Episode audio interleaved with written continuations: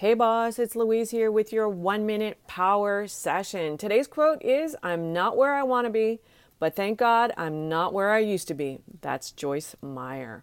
So today we're actually talking about building a business from scratch and what I would do differently. Now, this is three and a half years later, but I would definitely protect my Facebook page. Okay. Now you might notice I have over 10,000 people on or liking my page. Um, but I actually did an ad on based on somebody's i'm being truthfully honest with you based on somebody's uh, uh, suggestion and it's not filled with my ideal uh, clients. They're not all coaches.